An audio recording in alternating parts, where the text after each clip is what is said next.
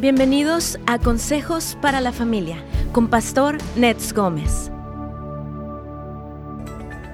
Amigos, buenos días. Aquí estamos en su programa Buenas Nuevas para la Familia con Pastor Ned Gómez. Hoy es día viernes, hoy es día de preguntas y respuestas de cualquier tema, así que abrimos las líneas en este momento. Aunque usted esté fuera del estado de California, usted puede marcar 1-800-450-4302. 1-800 450-4302 o lo puede hacer a través de WhatsApp al 626 223 5418. Bueno, el día de hoy, como saben, el día de preguntas y respuestas. Pastor Net no se encuentra con nosotros, pero hoy tenemos dos invitados especiales para contestar sus preguntas. Tenemos a Oscar Mejía, ayer, el día de ayer lo escuchamos, ¿verdad? Y también tenemos a nuestro querido Juan Jiménez, ¿verdad? Oscar Mejía es el, el director ejecutivo de Casa de Oración de la ciudad de Northridge. También él es el director de la escuela del Centro de Entrenamiento del Mensaje Precursor de los últimos tiempos. Es parte del liderazgo de Houses of Light. También tenemos a Juan Jiménez, como él, él, él, junto con su esposa, son los líderes que están al frente de Casa de Restauración. También son parte del liderazgo de Houses of Light. También son una bendición. Así que solo les damos la bienvenida a Oscar, Juan.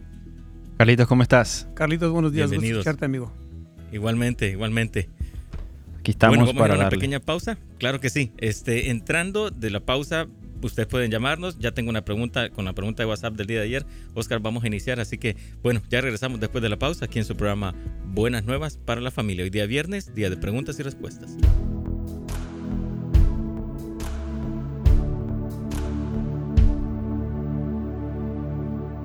Amén. Juanito, ¿cómo estás? Bien, bien, Escarento, ¿qué tal? Un placer bien, gracias estar con a Dios. ustedes. Siento que hoy va a ser un buen día. Eh, Juan es eh, una persona que admiro mucho, que respeto mucho. La verdad es que lo, he visto en mi vida como un mentor, como alguien que ha estado ayudándome en momentos eh, que tiene estas respuestas como que abren el corazón. Así que gracias, Juanito, por estar aquí con nosotros. No, un placer, Oscar. Yo creo que siempre es bueno venir aquí a compartir con ustedes un poquito de lo que el Señor hace en nuestras vidas y dentro del programa y cómo trabajamos. Así es. Bueno, recuerden que el día de hoy eh, pueden hacer sus preguntas a las personas que están desde YouTube, Facebook, desde la app de Houses of Light, también la página web del pastor Nets Gómez, netsgomez.com.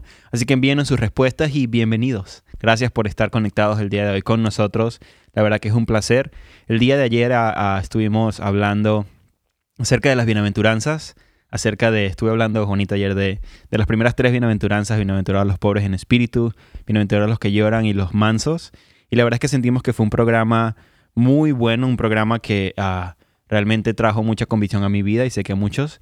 Y también quiero decirles, uh, Juan Jiménez es uh, una persona que ha estudiado mucho acerca de, de, sanidad interior, de temas también de que pueden ayudar en el matrimonio, en las familias, con adicciones, todo esto. Así que, por favor, hagan sus preguntas el día de hoy, que sé que Dios le ha dado a Juan un don para esto, ¿no? Gracias, cariño. Siempre. Yo creo que nuestro llamado es ese, la sanidad interior. Eh, claro, buscar el reino y su justicia primeramente, pero como familia, mi esposa, yo y mis hijos entendemos que el llamado es acerca de la sanidad interior porque podemos y hemos visto el milagro del Señor hecho en nosotros y lo podemos transmitir a otros. Mm. Y hemos visto otros milagros, familias restauradas, sí. eh, gente que ha dejado drogas, alcohol, o sea, tantas cosas que el pueblo de Dios pelea, que no saben cómo pelear, y, pero queremos decirle que hay un lugar donde, y sobre todo Dios lo ha puesto, ¿verdad? Así Para es. que siempre estemos ahí.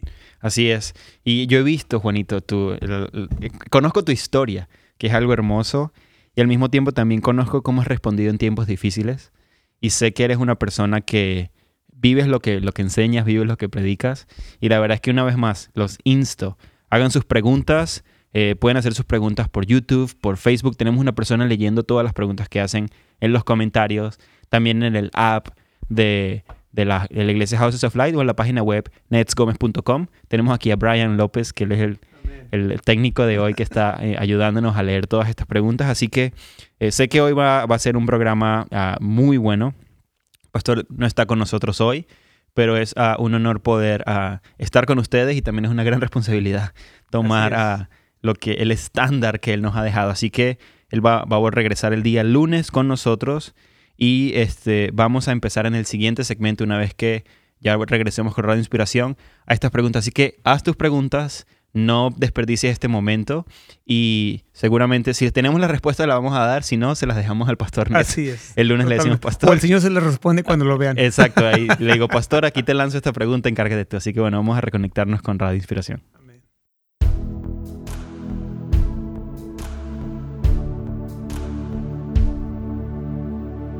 Tenemos a dos invitados, dos amigos, Oscar Mejía, a Juan Jiménez, así que bienvenidos, qué gusto tenerlos. Gracias una vez más, mi Carlito. ¿Cómo estás? Bien, bien, gracias a Dios. Bienvenido, Juanito. Amén. Súper. Entonces tienes una pregunta allí desde ayer, ¿no? De WhatsApp. Sí, sí. Pero me gustaría, como bien lo haría Pastor, ¿no? O Oscar o Juan, uh, ¿por qué no oramos? Primero por California, por los incendios, y segundo por la salud del el presidente Donald Trump y, claro que sí. todo. Claro que sí. Señor, en este momento queremos presentarte a nuestro estado de California. Padre, ten misericordia de de California. Ten misericordia, Señor, de estas personas que están sufriendo directamente estos fuegos. Y clamamos, Señor, por favor, detén estos fuegos en California, detén eh, la propagación de esto, Señor. Haz un milagro, trae la lluvia, Señor, para que esto pueda eh, calmarse, porque sabemos que hay muchas personas que se ven afectadas por esto.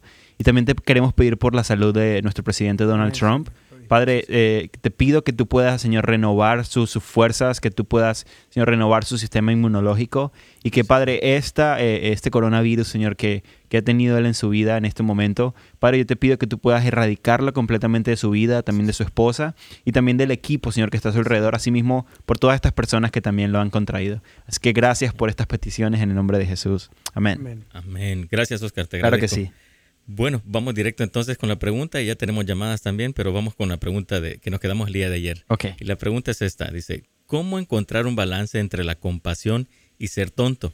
Me hicieron mucho daño mi esposo y una persona que no conozco. Mm. E, ella está lejos, se burló de mí hace ya un año y mi esposo lo reconoció y él sigue adelante buscando a Dios.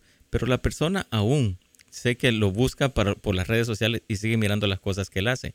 Yo no busqué venganza hacia ella pero estoy en lo correcto o debería decirle a sus pastores, pues esa persona sigue ministrando, pero sigue haciendo el mal. Mm. ¿Cómo hago, cómo puedo hacer este balance entre compasión y ser tonta? Wow, es una muy buena pregunta. Creo que tiene que ver con, con este segunda bienaventuranza, tercera bienaventuranza, bienaventurados los mansos y los humildes. Eh, ¿Qué le dirías, Juanito, a esto? Yo te voy a decir la verdad, hay que hacer lo correcto. ¿Verdad? Yo creo que hay que, hay que ser manso, humilde, eh, eh, no buscar la venganza, perdonar pero siempre hacer lo correcto es cuando tú ves que un líder o alguien que está administrando gente está mal, hay que ir directamente con su líder. ¿Por qué? Porque si él lo permite, después lo va a hacer otro y otro y otro, y el mal va creciendo. Yo iría con un corazón limpio, sin enojo, sin ira, sin frustración. Como dice él, no siente nada por él, pero sí expondría con pruebas, claro. verídicas, pero sobre todo por tratando y buscando hacer un bien para él mismo, para la persona que está haciendo el mal. Sí, definitivamente no, no se vería como un chisme, sino más bien como algo que tú sabes que necesitas hablar con esta persona y también algo que te está afectando eh, inclusive directamente a ti. Entonces yo sí creo que lo correcto es eh, llevarlo a sus líderes, como lo está diciendo Juanito, porque Cristo, cuando vemos a Cristo, la compasión de Cristo, Cristo nunca fue una persona que dejó de decir la, que dejó de decir la verdad. Más bien la compasión lo dirigió a decir la verdad. Ahora, la verdad se, se dice desde un corazón puro, se dice desde un corazón limpio, ¿no? No desde un corazón como que te lo voy a decir para que, para que lo recibas a esta pedrada, ¿no? Pero no, o sea, es desde un corazón puro y definitivamente sí creo que eh, hay que hablar, hay, que, hay momentos donde hay que hablar como en este caso. Eh, también tenemos una llamada, ¿no, eh, Carlitos, de Amelia? Claro que sí, tenemos a Amelia desde San Diego. Aquí está Hermana Amelia, buenos días. Sí, buenos días, pastor. Su pregunta, hermana Amelia, por favor. Ah, mire, es que yo quiero saber si yo soy de la Pentecostés. Ok. Pero quiero saber de la, apostólica si le falta más que, que la, la de la este, pentecostal. Ok. Ajá. Ok. Eh, las, las, uh, lo primero que quiero decir es estas dos uh, eh, diríamos denominación, uh, son denominaciones basadas en la Biblia, pero muchas denominaciones fueron creadas por los pensamientos de los hombres. Está la denominación apostólica, la denominación pentecostal, la denominación bautista, la denominación menonita, la denominación... Hay muchas denominaciones, hay otras que son sectas, estas son denominaciones. Entonces, en este caso, a mi hermana, lo que yo le, más bien le pediría a usted que hiciera, es que usted lea su Biblia. Lea su Biblia y pídele al Señor, Señor, ¿qué es lo que, eh, lo que tú hablas acerca de cuál es el estilo de vida de un cristiano, ¿no? Porque más allá, creo que no hay una respuesta que yo le pueda dar en este caso, que son denominaciones de la apostólica y la pentecostal. Ah, seguramente la, pentecostal está muy ah, enfocada hacia la obra del Espíritu Santo, hacia lo que el Espíritu Santo ha hecho en nosotros. Y la apostólica, em, como dice la, misma palabra, está basada mucho en la doctrina de los apóstoles, que es la misma Biblia.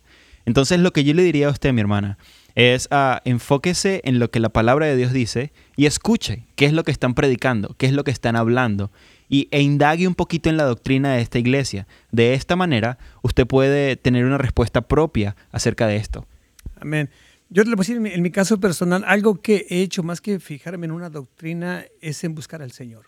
¿Qué dice la palabra? Yo creo que leyendo la palabra te llega el discernimiento para entender y comprender qué quiere Cristo de mí. ¿Por qué vino a morir por la cruz del Calvario? ¿Qué quiere que cambie de mi vida? Más que enfocarme en una denominación. Sí, yo he estado en iglesias pentecostales. Ah, de hecho, vengo de una iglesia pentecostal, de dos iglesias pentecostales, mejor dicho.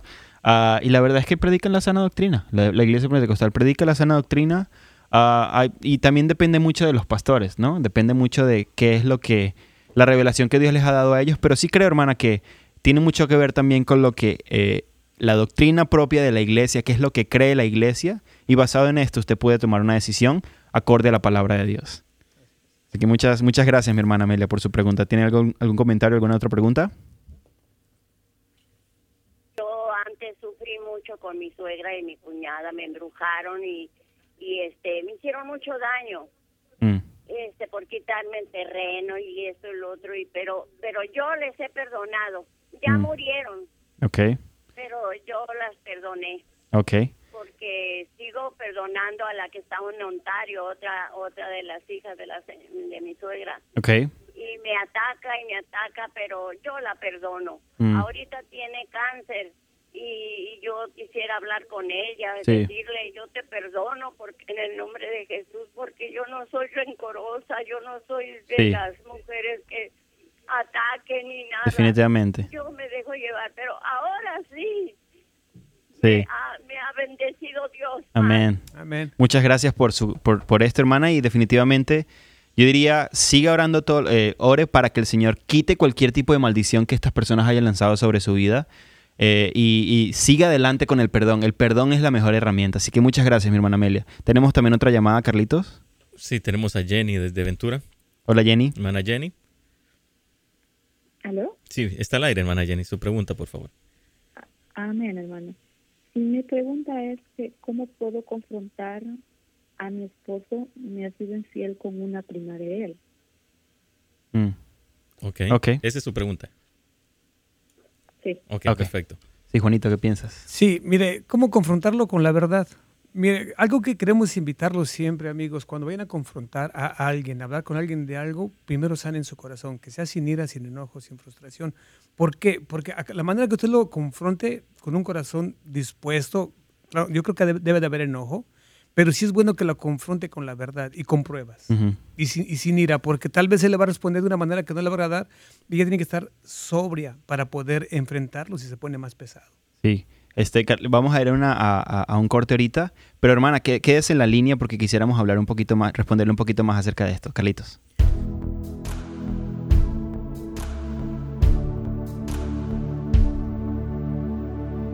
Amén. Bueno, tenemos aquí un montón de preguntas también ah, que nos está mandando aquí Ryan. Vamos con la primera. Ah, dice dice eh, Pablo, estas preguntas de Julián, dice, Pablo se refiere a los hombres amadores de sí mismo como algo negativo, pero hay otra palabra que dice que debemos amar a los demás como a nosotros mismos. ¿Me podría explicar eso, por favor? Wow, una, una, buena pregunta. Cuando Pablo está refiriéndose a los hombres amadores de sí mismos, eh, lo está hablando en el contexto de la cultura del anticristo. ¿A qué se refiere esto? Dice, hombres amadores de sí mismos van a buscar sus propios bienes y sus propias satisfacciones. Ah, una cosa es entender, una cosa es amarte basado en tu propio amor hacia ti mismo y otra cosa es amarte basado en el amor que Dios tiene por ti. Entonces, creo que cuando dice ámense como, ámense como, yo, eh, como ustedes mismos, está refiriéndose es que mientras yo les revelo el amor que yo tengo por ustedes, este es Dios diciéndolo, y ustedes empiezan a crecer en la identidad de quiénes son, entonces amen a los demás. Pero no hay posibilidad de amar a los demás sin el amor de Dios. Por lo tanto, este amor que viene de mí mismo es como un amor a, como, como esta, este humanismo que están haciendo ¿no? de, en el corazón humano, que busco las cosas para mi propio placer, para mi propio beneficio. Y de hecho dice que por la culpa de los, de los hombres amadores de sí mismos, dice, el, el matrimonio se va a erradicar, ah, van a suceder un montón de cosas que habla Pablo específicamente en, en, en Timoteo.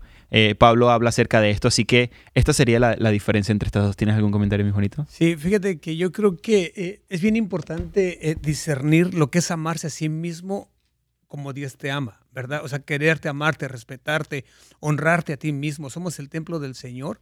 Es bien importante, yo creo, ver ese concepto, no un concepto que el que explicabas tú, que es ser arrogante, soberbio, soy el único, soy el mejor del mundo. ¿Por qué?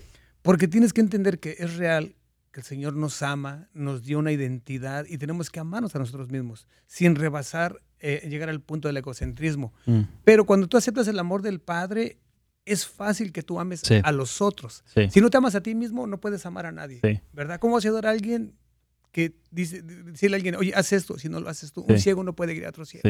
Y es también esta parte de cuando tú entiendes que tú eres hijo de Dios y que Él te ama, tú también entiendes que la persona de tu lado es hijo de Dios y también lo ama. Entonces creces en ese amor. Así que gracias por tu pregunta, Julián. La segunda pregunta es eh, de Marta. Dice, una pregunta o un consejo para mi esposo. ¿Cómo puede, para mí y mi esposo, perdón, ¿Cómo puede ayudar a su hijo de 16 años que está fumando marihuana? Se excusa de que le diagnosticaron borderline personality, que es un desorden en su humor. ¿Cómo aconsejar a este niño o, a este joven, cómo decirle que deje la marihuana?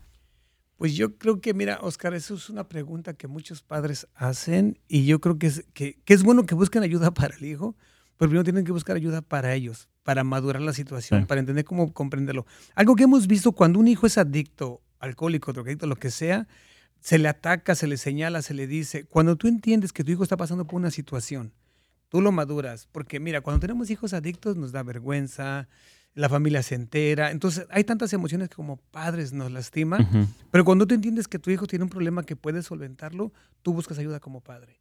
Cuando tú entiendes cómo apoyarlo, dejando de ser codependiente, por ejemplo, no tratarlo como un enfermito, no, no, no, no, no buscar la manera de, solventarle los, problemas que él tiene, sino dejarlo que madure en el asunto. Como dice, un, un, dependiente deja, crece cuando el codependiente se quita.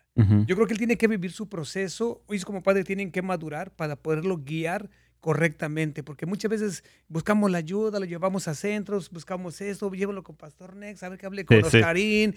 Y él, no, o sea, son ustedes como padres los que tienen que prepararse, entender qué son las drogas, cómo son las adicciones, por qué son adictos, qué lo llevó a ser adicto, si sufrió algún tipo de abuso o algo, para que él pueda ser libre. Eso está increíble. Son ellos. Está muy bueno, o sea, es decir, que los padres tienen que prepararse en el momento en que también ven a sus hijos adictos, o sea, ellos tienen que saber a qué es que están siendo adictos para poder ayudarlos a salir de ahí. Inclusive, ¿qué están haciendo los padres que los hijos ven? Porque eso influye mucho. Wow.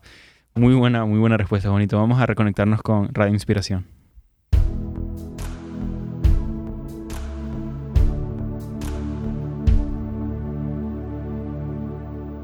Gracias, Carlitos. Todavía está Jenny allí, ¿verdad? Eh, no, se fue de la línea fue? ok, porque quería preguntarle un poco también de que si ella se había enterado o su esposo se lo había contado. O sea, también porque son dinámicas distintas, ¿no? De cómo, cómo tratar esto. Pero o si alguien le dijo. Si alguien también le dijo. O sea, son, como que ese tipo de cosas se manejan, me imagino, se manejan diferentes. Tú te has tratado con estas cosas, ¿no? Sí, es que mira, ahorita la infidelidad lamentablemente en el matrimonio es un boom. O sea, ves consejerías, ella me engañó, él me engañó, ¿no?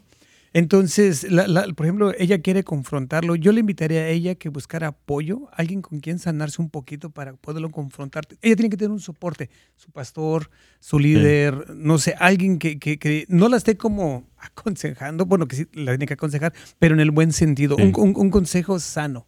Sí, yo escucho, o sea, al escuchar de cómo lo confronto es que todavía él no se lo ha dicho a ella. Es lo que entiendo, ¿no? No. Entonces eso es como una, una dinámica y un poco difícil. ¿Qué piensas, Carlitos? Sí, e, es, algo bien interesante. O sea, casi no se puede dar un, buen ah, consejo, simplemente podemos dar como una ayuda mientras no se sepa, como tú lo decías, ¿no? querías indagar más aún de la situación. Porque ella sabe que está con su primo y como dice el pastor, preferimos vivir confundidos que decepcionados. Entonces, pero se necesita saber las dos áreas. Entonces, yo recomendaría también que buscara ayuda, ¿no? Una consejería para que le pudieran ayudar. Súper. ¿Tenemos alguna otra llamada por allí, Carlos? Por, el momento no. Ok, súper. Tenemos aquí una pregunta. Yo creo que esta pregunta también aquí para, para el aire. Eh, una, una señora preguntaba cómo puede aconsejar a su hijo de 16 años que está ah, fumando marihuana, pero su hijo se excusa porque le diagnosticaron un desorden en su humor. Entonces, bonito, ¿puedes compartir un poco más de lo que estabas diciendo? Claro, le, comentábamos, Carlitos, en, el...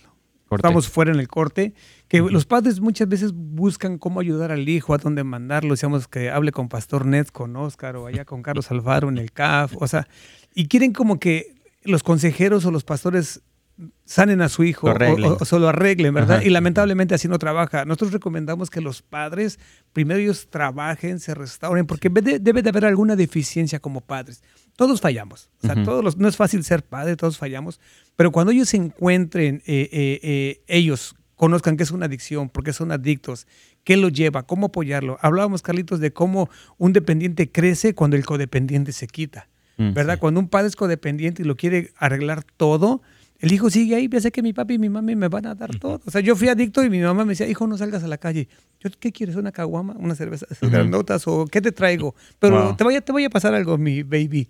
Entonces, más crecía mi adicción.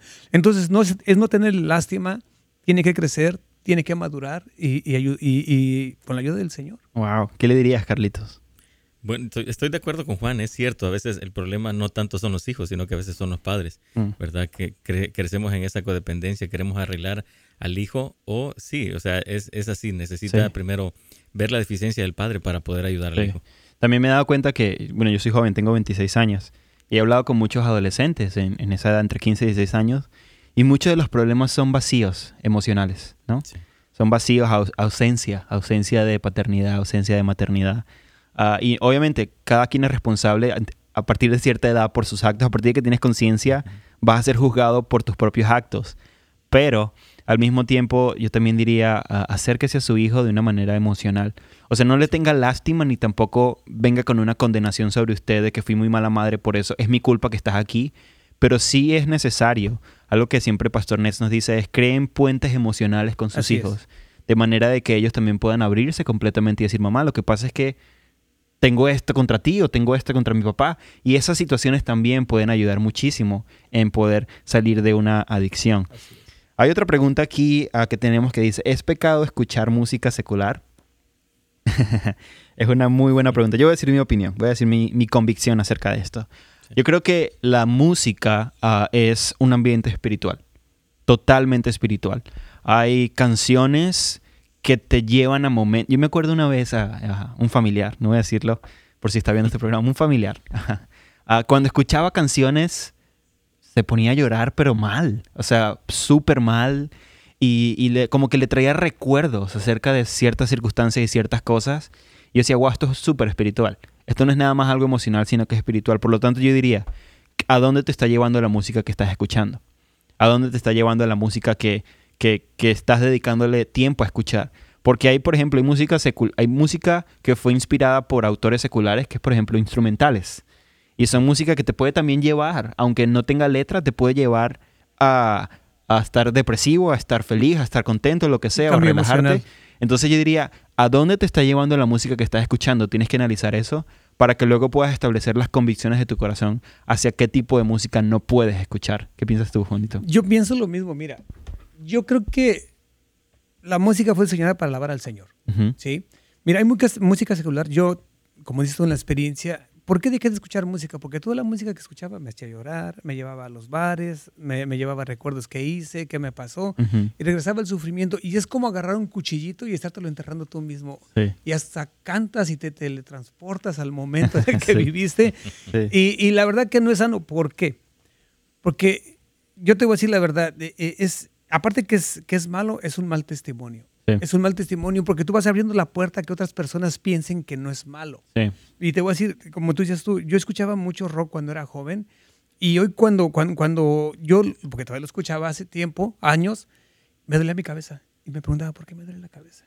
Mm. es porque yo ya he sido restaurado y sanado para no escuchar eso. Y antes eso me llevaba a drogarme, a alocarme.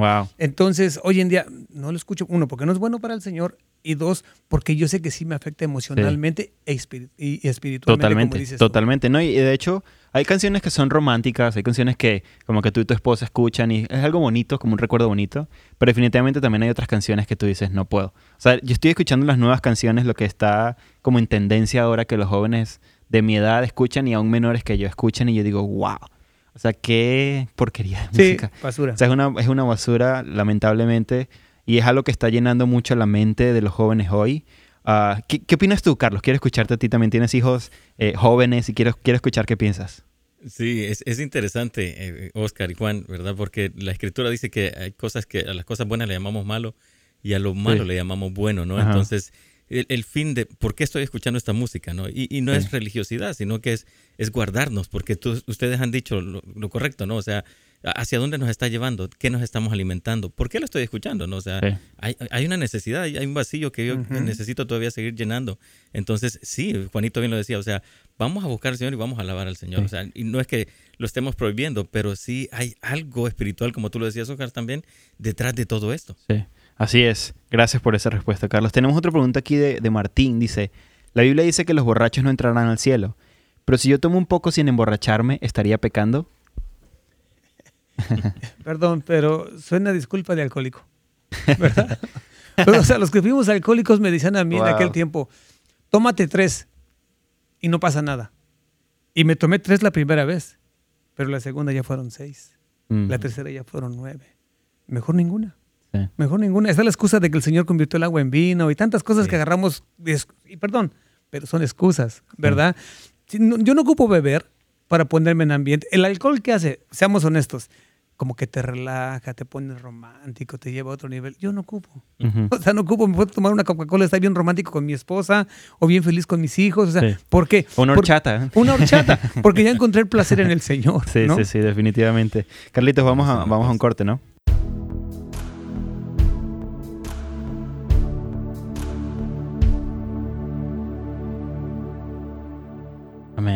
Esta pregunta siempre nos hemos, siempre he escuchado esta pregunta. Ah, de, muchos, ¿no? Y yo creo que tiene mucho que ver también con lo que estás, eh, tiene mucho que ver con lo que estás diciendo. Eh, creo que cuando hacemos este tipo de preguntas, también, también puede ser una pregunta de alguien sincero que, por ejemplo, yo vengo de, de, de una, de, distintas iglesias, yo, vengo de dos iglesias diferentes. Ahorita estoy aquí en nuestra iglesia Houses of Light, pero en Venezuela vengo de dos iglesias, ¿no? Y en una de las iglesias, uh, aún la Santa Cena se hacía con vino vino de verdad. Ah, entonces muchas personas hacían la pregunta, pero es que si podemos tomar o no podemos tomar. Entonces, hay, muchos problemas, estaríamos entrando en un tema que, no podemos abarcar, pero hay muchas también, muchas situaciones culturales, familiares, cosas que aprendimos. Yo en mi familia vengo de una familia donde hay muchas personas alcohólicas, borrachos. Y la verdad es que a mí nunca me ha, me traído uh, el alcohol. Uh, quizá una, una copa de vino en algún momento, y lo, y lo digo en serio, pero no el alcohol como para emborracharme o algo así, yo digo no, porque ahora que, que estamos hablando de esto, aún, aún yo digo, si yo no necesito hacer esto, y la verdad es que yo no quiero tampoco hacer que otra persona caiga por causa de lo que yo estoy haciendo. Yo conozco mis límites como Oscar. Y yo sé que el, el, alcohol no es un área donde yo tengo debilidad. Tengo debilidad en otras, pero en el alcohol no. Y sé que ah, las convicciones de mi corazón tienen que estar muy firmes en el momento en el cual ah, yo decida hacer una cosa u otra cosa. tiene que ver con, muchos factores, muchos, muchos aspectos. Aún conozco también a líderes, pastores que fuman, ¿no? Y, tabaco, ¿no? Y, y, dicen, la Biblia nunca dice que no puedes. Entonces son como muchas, tiene que ver demasiado con la obra del Espíritu Santo en tu vida y con saber cuál es el estándar de cristianismo que tú estás poniendo. No un estándar religioso, porque el estándar religioso es que si yo pongo este estándar de que yo no lo hago y si tú lo haces yo te condeno. Eso es religiosidad. Pero yo pongo el estándar, ¿sabes qué? Yo no necesito hacerlo. Si tú lo haces, te respeto.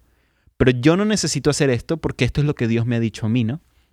Sí, mira, fuimos a una iglesia hace muchos años a tomar este, un programa de sanidad interior y los, los integrantes tomaban y fumaban. Y era como un shock. Estamos tomando sanidad interior, pero están tomando y fumando. No todos, ¿verdad? Uno que otro. Algo que entendemos y trabajamos en Casa Restauración es un tema de las concesiones. ¿Qué te permites? Lo que te permites tú es lo que le permites a otros. Hablando como líder, como padre y como esposo, ¿verdad? Si yo me permito a mí mismo ver o tomar una, una, cervecita de vez en cuando, o un cigarrito, o hacer cosas, créeme, va creciendo. Mientras más le abras la puerta al placer, va a entrar. Sí. Sutilmente. El, acuérdate, Oscar, que las adicciones son sutilmente intensas. Son cualquiera, la que, alcohol, drogas, pornografía, juego, lo que quieran. ¿Cuál es lo más sano? Hacer lo que dice la Biblia. Yo te voy a decir una cosa. Yo creo que cuando tú luchas y pones fundamentos bíblicos sólidos en tu vida, es más fácil pelear que que una no es ninguna, dos la mitad de una y pum, cuando menos sientes, ya estás. Y sabes que... Tienes toda la razón. alguien decía, ¿no? Alguien decía, una cervecita, pastor, nada más una. Y, hablaba un testimonio de un pastor, ¿verdad? Sí, vamos a, vamos a seguir con eso. Ahorita eh, vamos a reconectarnos con Radio Inspiración.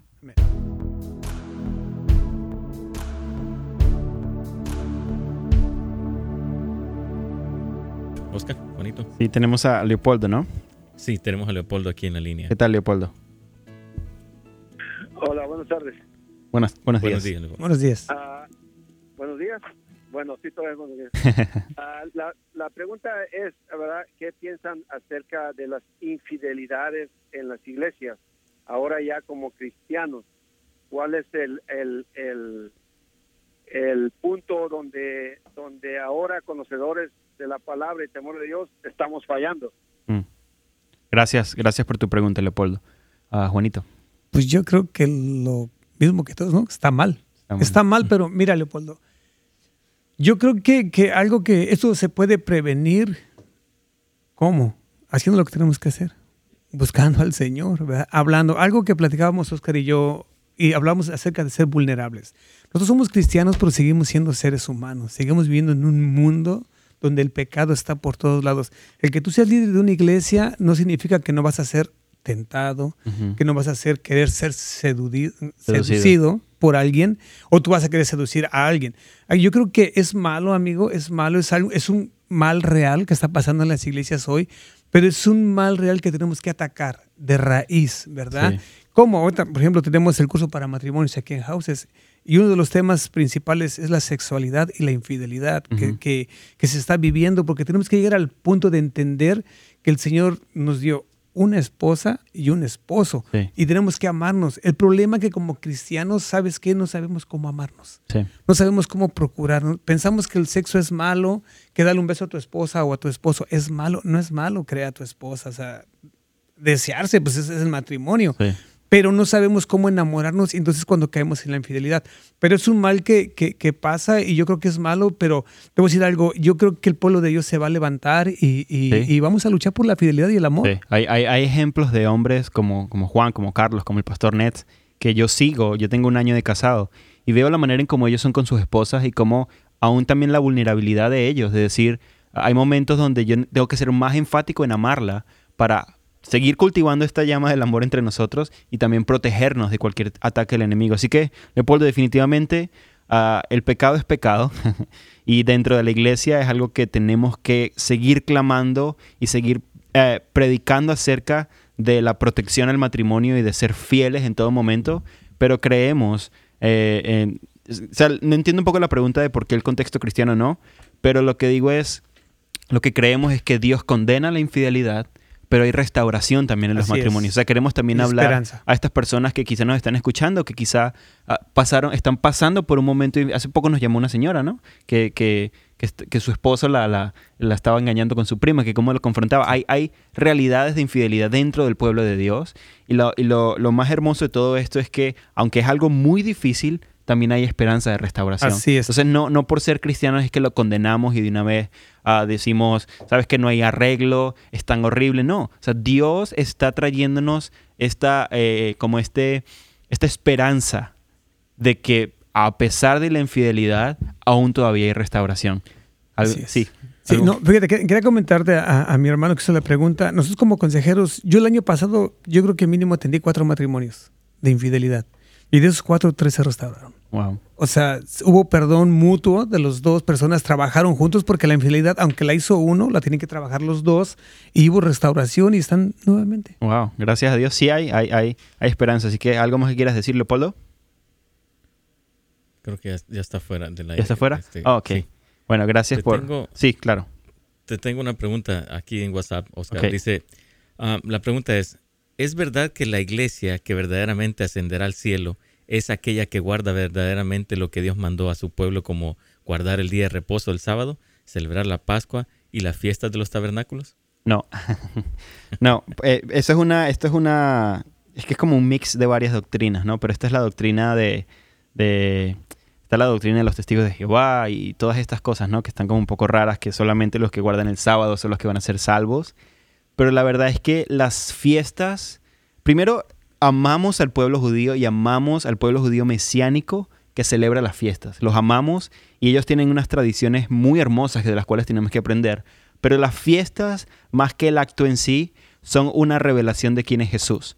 Cada fiesta revela a Jesús. Por ejemplo, la Pascua revela el Cordero que fue inmolado. El Yom Kippur revela el Espíritu Santo siendo derramado. La fiesta de los tabernáculos revela el milenio. La fiesta de las trompetas revela la segunda venida de Cristo. Entonces, el día de reposo revela a Jesús siendo nuestro reposo.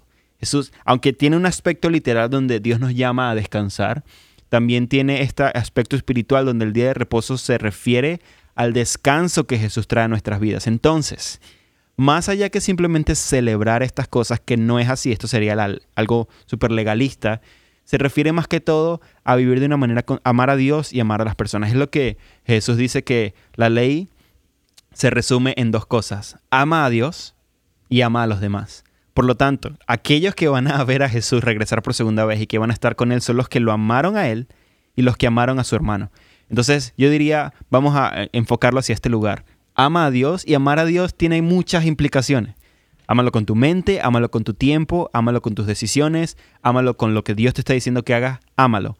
Y amar a los demás es ser misericordioso, uh, sé manso, sé humilde, ayuda a los demás, ora por los demás. Entonces, yo más bien lo enfocaría en estas dos cosas porque si no estaríamos siendo ah, muy, muy ah, legalistas y la verdad es que no. Ok, tenemos también una llamada de Benjamín desde Texas. Sí. Tenemos a Benjamín desde Texas. Ok, Oscar. Benjamín. Benjamín. Benjamín.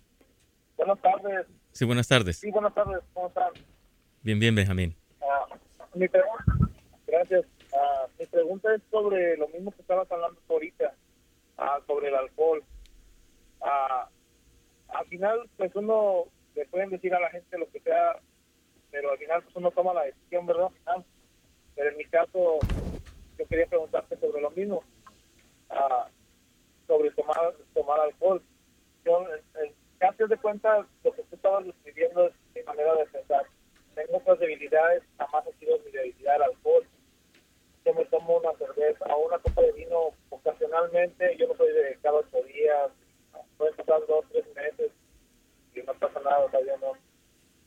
Y en mi caso, yo quería saber si, es, si estoy mal o sea, mi, mi, mi su opinión más bien, no, no, quería saber, su opinión de ustedes. Sí. Si yo estoy mal. Sí. Juanito. Amén. Fíjate que algo que le digo a mi pastor y me encanta decirle, le digo, lo que usted me predica realmente cambia mi vida, recibo la palabra del Señor, pero algo, algo que me encanta de él y veo en él es su testimonio. Entonces, mi pastor no toma, mi pastor no fuma, mi pastor este, es un buen esposo, es un buen padre, es un buen líder. Y no condena a los que lo hacen. Y no condena a los que lo hacen, nos decía el martes, ¿no? Que, entonces, eh, yo te voy a decir, en este caso, eh, tú lo dijiste al inicio, es personal. Yo no lo hago por el testimonio que tengo, soy líder de una iglesia, soy padre de mis hijos, tengo mis nietos, tengo mis amigos, y cuando yo les hable de la palabra de Dios, pero me vean tomando, aunque sea, ellos no saben si es una. Si son dos, ellos te ven tomando. Exactamente. Entonces, para, si me interesa a mí como cristiano ser un buen testimonio, no lo hago. Sí, algo que yo estaba hablando hace poco con alguien y sé que llamamos al corte es cuáles son, cuál es tu estándar de cristianismo. Y tienes que y cuál es el estándar de cristianismo que la Biblia habla y tienes que amarrarte a ese estándar y Dios va a revelarte las convicciones de tu corazón.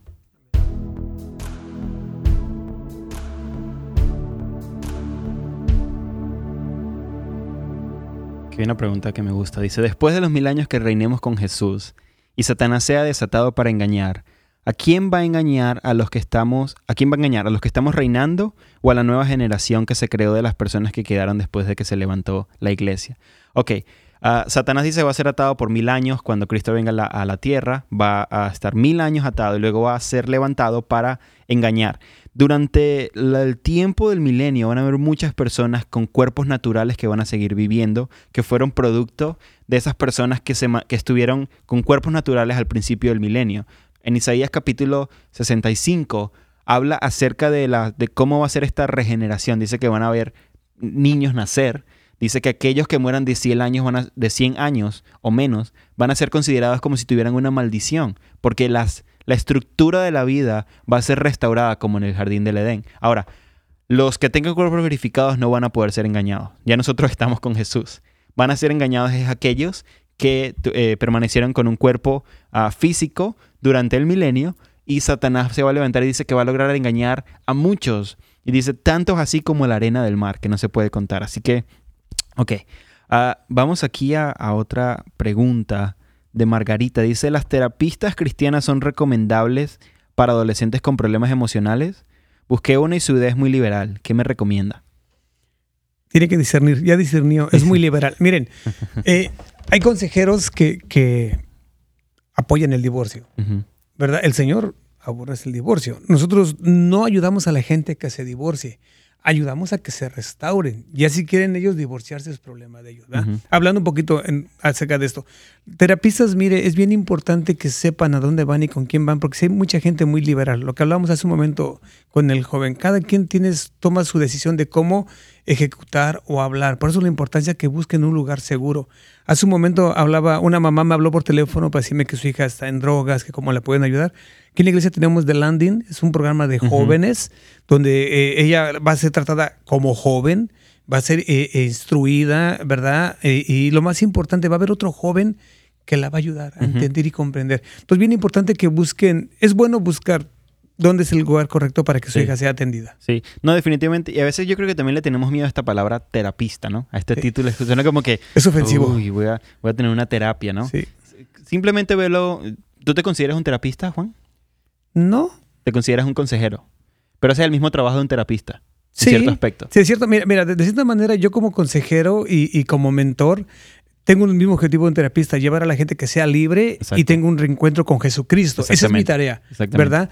Ellos, si ellos trabajan y el Señor por seguro los va a sanar, pero ellos tienen, yo solo los guío. Es decir, apoyamos 100% a este tipo de cosas mientras que sean guiadas al Señor. Claro. Aún también hay, hay eh, terapias eh, eh, clínicas que son necesarias para cierto tipo de personas, que también está bien. O sea, respetamos no respetamos, creemos que Dios también creó cierta parte de la ciencia para que eso también nos pueda ayudar a nosotros a salir de ciertos, por ejemplo, cuadros de depresión o ciertas cosas que están dentro de nuestro sistema, ¿no? Pero sí creemos en la, creemos en la, aunque suene feo la palabra, pero creemos en la terapia. Así es. Mientras que te dirija a Jesús. Entonces creo que tú has discernido ya a Margarita de que es liberal. O sea, si esta señora es liberal y está en contra del evangelio que tú le has enseñado a tu hijo, de las cosas a las cuales tú les has enseñado a tu hijo, pues no lo lleves allí, llévalo a otro. Aquí está el CAF también, aquí está, eh, eh, la Casa de Restauración, que hacen el, estamos muy orgullosos de lo que el Señor ha hecho en esta iglesia, porque creemos y hemos visto el resultado de muchas personas que han venido aquí y a través de la ayuda del Espíritu Santo, a través de vasos como Juan, como Liliana Tong y como muchos más que están aquí, estas personas han salido de muchas adicciones, de muchos problemas de drogas. Así que sí creemos en esto y sé que a Margarita oramos para que puedas tomar la decisión correcta y puedas encontrar eh, la ayuda para tu hijo adolescente. Y si vives aquí en California, en el Valle de San Fernando, tráelo aquí a la iglesia, tráelo aquí a House of Light. Aquí tenemos muchos recursos para poder ayudarlos. Así que bueno, vamos a reconectarnos con Radio Inspiración.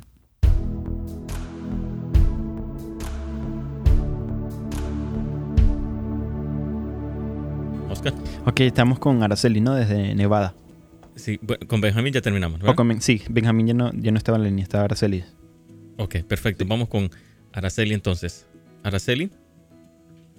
Sí, mm, muy buenas tardes o días todavía. buenos, días. Gracias por Aquí. Permitirme entrar a su programa, que eso es gran bendición, ¿verdad? Amén. Este, mi pregunta en este día, ¿cuál sería la forma correcta este, para ayudar a una persona que salió de la cárcel y está en rehabilitación para que ya no caiga en la droga? Ok. Ah, esta, ¿Esta persona es su hijo, su familiar, su amigo? Es un sobrino, es un sobrino. Ok, perfecto. ¿Sí, Juanito? Sí, yo creo que la mejor manera dejarlo es dejarlo crecer. Está mira, en rehabilitación, ¿no? Sí. O sea, mira, eh, yo, yo creo que, mira, nosotros como padres, yo tengo un hermano que lamentablemente se hizo homeless aquí, se hizo homeless en México y cayó a la cárcel. Y mientras siempre estuvo la familia ahí, él no creció. Él salió de la cárcel, estuvo bien dos años y medio y después recayó y lo dejaron.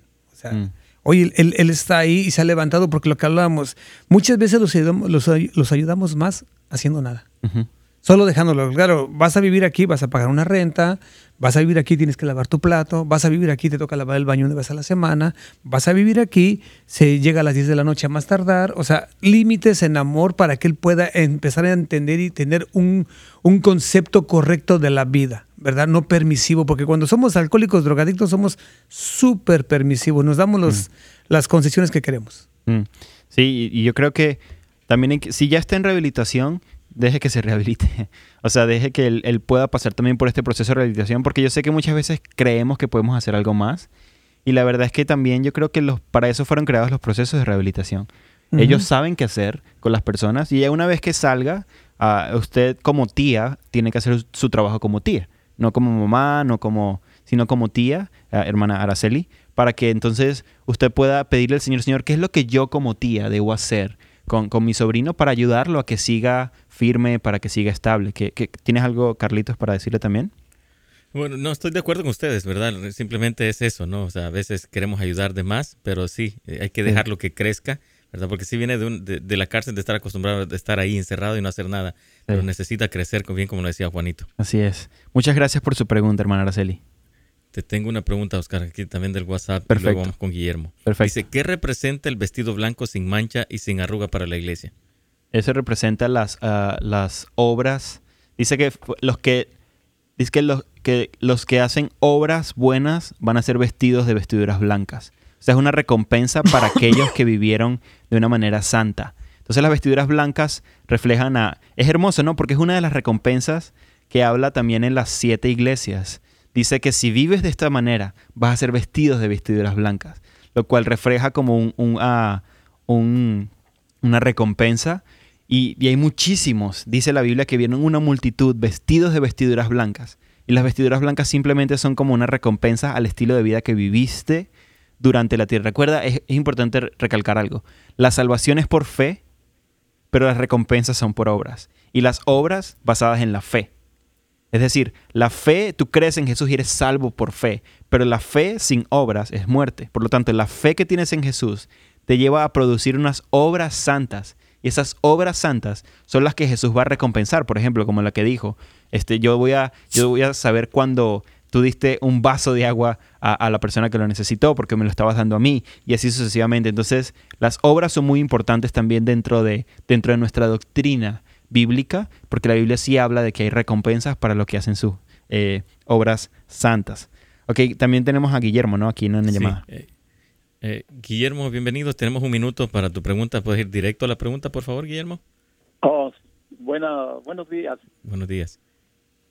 Oh, la pregunta es que la otra persona dijo que tomaba dos o tres uh, las cervezas y no más, pero yo no entendí la respuesta, como si él nada más toma tres, tres cervezas y no toma más, este, ustedes no contestaron más que lo, con lo que dijo, con lo que hace el pastor. ¿Podría darme una respuesta un poquito más mejor para entenderla yo, por favor? Claro. Hablamos acerca de que si era bueno o malo tomar. ¿verdad? Y, hablamos del concepto de, del estándar, dijo Oscar, el estándar como cristiano, ¿cuál es tu estándar? Y hablábamos también del testimonio como cristiano, la gente no sabe si te tomaste una, dos o tres. Y hablamos de otra cosa más profunda que es qué te lleva a querer tomar, por qué querer tomar, por qué, qué te hace sentir. El alcohol en mi caso me relajaba, ¿verdad? Buscaba yo cómo salirme la presión, e, e, es la fuga o llenaba el vacío que yo tenía. Yo en mi, en mi caso, yo no tomo una, no lo ocupo, no lo necesito. Dos, es un mal testimonio, ¿verdad? Hablábamos que mucha gente agarra de excusa la Biblia de que el Señor convirtió el agua en vino. Bueno, ellos eran judíos y tenían sus ideas, sus, sus tradiciones, tradiciones. Yo como cristiano hoy en día no bebo, no me interesa y considero que es un mal testimonio y aparte, poco a poco se vuelve una adicción. definitivamente, y, también te queremos decir esto. En nuestra iglesia Houses of Light creemos que no eh, debemos tomar. Entonces, Definitivamente eso es lo que creemos en nuestra iglesia y lo decimos así porque conocemos otras iglesias y los amamos y los respetamos, que también abiertamente aún la Santa Cena la dan con vino, como les estaba comentando. Por lo tanto, ah, en nuestra iglesia creemos esto y también yo diría, es que tiene mucho que ver. O sea, estamos en contra del emborrachamiento, estamos en contra de todo esto, pero también tú tienes que ver, a Guillermo, este, qué es lo que Dios te está diciendo a ti. Y si Él te está diciendo, déjalo, déjalo. Por lo tanto, nuestra iglesia cree firmemente, nuestro pastor siempre nos ha hablado acerca de, la, de las creencias que tenemos como iglesia basadas en la Biblia, de que eh, eh, tomar no está bien. Así que gracias Guillermo por tu pregunta y volvemos contigo Carlitos.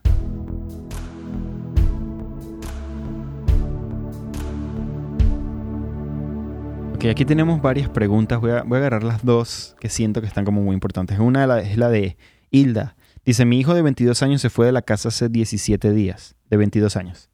Ah, es adicto y no sabemos nada de él. Ya están buscándolo. Conoce de Dios, pero quiere hacer su vida. Eso dijo, y no acepta las reglas de casa. ¿Debo buscarlo? ¿Debo meterlo en un centro de rehabilitación? Bueno, mire, ya tiene 22 años y ya se fue. ¿Qué es el primer punto? Él ya, él ya sobrevive. Sobrevive, o sea, puede vivir solo, ¿sí? Cuando nosotros como padres vamos y los buscamos y les buscamos desesperación, les mostramos debilidad. ¿verdad? Es bueno orar por él, sí, invitarlo. Si usted ve que es un adicto ya problemático, bueno, que sea no, adicto es malo, ¿ah? ser malo, pero me refiero, hay gente que es adicta que con la iglesia deja, con un grupo de amistad puede dejar la droga, pero hay gente que sí requiere ser eh, eh, eh, integrado a un centro de rehabilitación.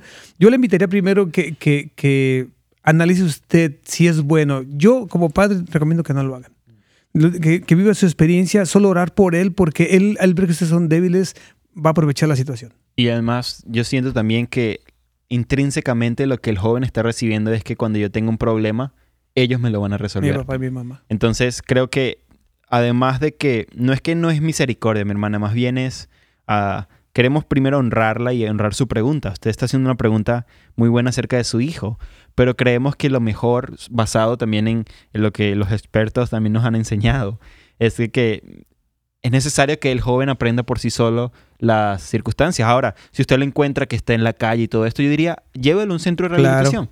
no, lo, no lo lleve a su casa porque va a ser un problema mayor.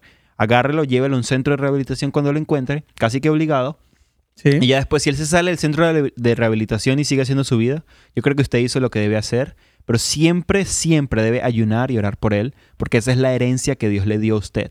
Por lo tanto, Dios la llamó a que ore y a que esté ayunando por su hijo. Aquí hay otra pregunta, también dice Israel, dice, ah, hace un rato le dijeron a la señora que llamó que orara para que el Señor quitara toda maldición que le hayan hecho.